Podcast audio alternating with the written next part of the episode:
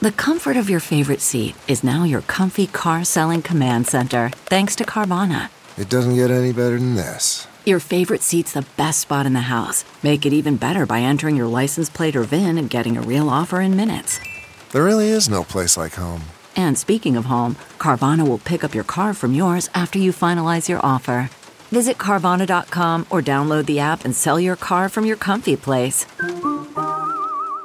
Good morning. I'm Margiela Sword, Fox 2 with your St. Louis news, driven by Bommarito Automotive Group. More COVID vaccines are coming to our area. Johnson & Johnson is shipping its new single-dose vaccine across the country. Missouri should receive about 50,000 doses. They should arrive today or tomorrow. That's in addition to the state's normal allotment for the week. The National Guard is getting ready for a mass vaccination clinic that will be this weekend at the North County Recreation Center. A new campaign committee will work to keep the St. Louis City earnings tax. Voters will get to decide next month whether to keep the 1% tax. It is up for renewal every five years. The tax is paid by people who live and work in the city.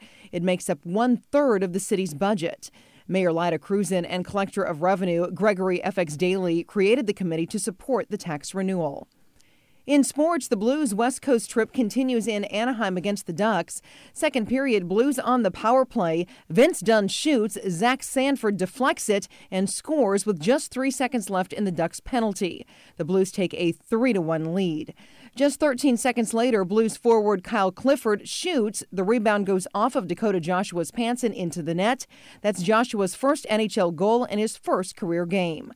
The Blues hold on to win this one 5 to 4. The same two teams play tomorrow night in Anaheim. From the Fox 2 Weather Department, expect a sunny day today with highs in the mid 50s. Overnight lows will stay above freezing, but still dipping into the mid to upper 30s. Sunshine and mild temperatures continue all the way through the week. It looks like Wednesday we make it into the low 60s. A few clouds build Friday, but any areas of rain look to stay to the western portion of Missouri.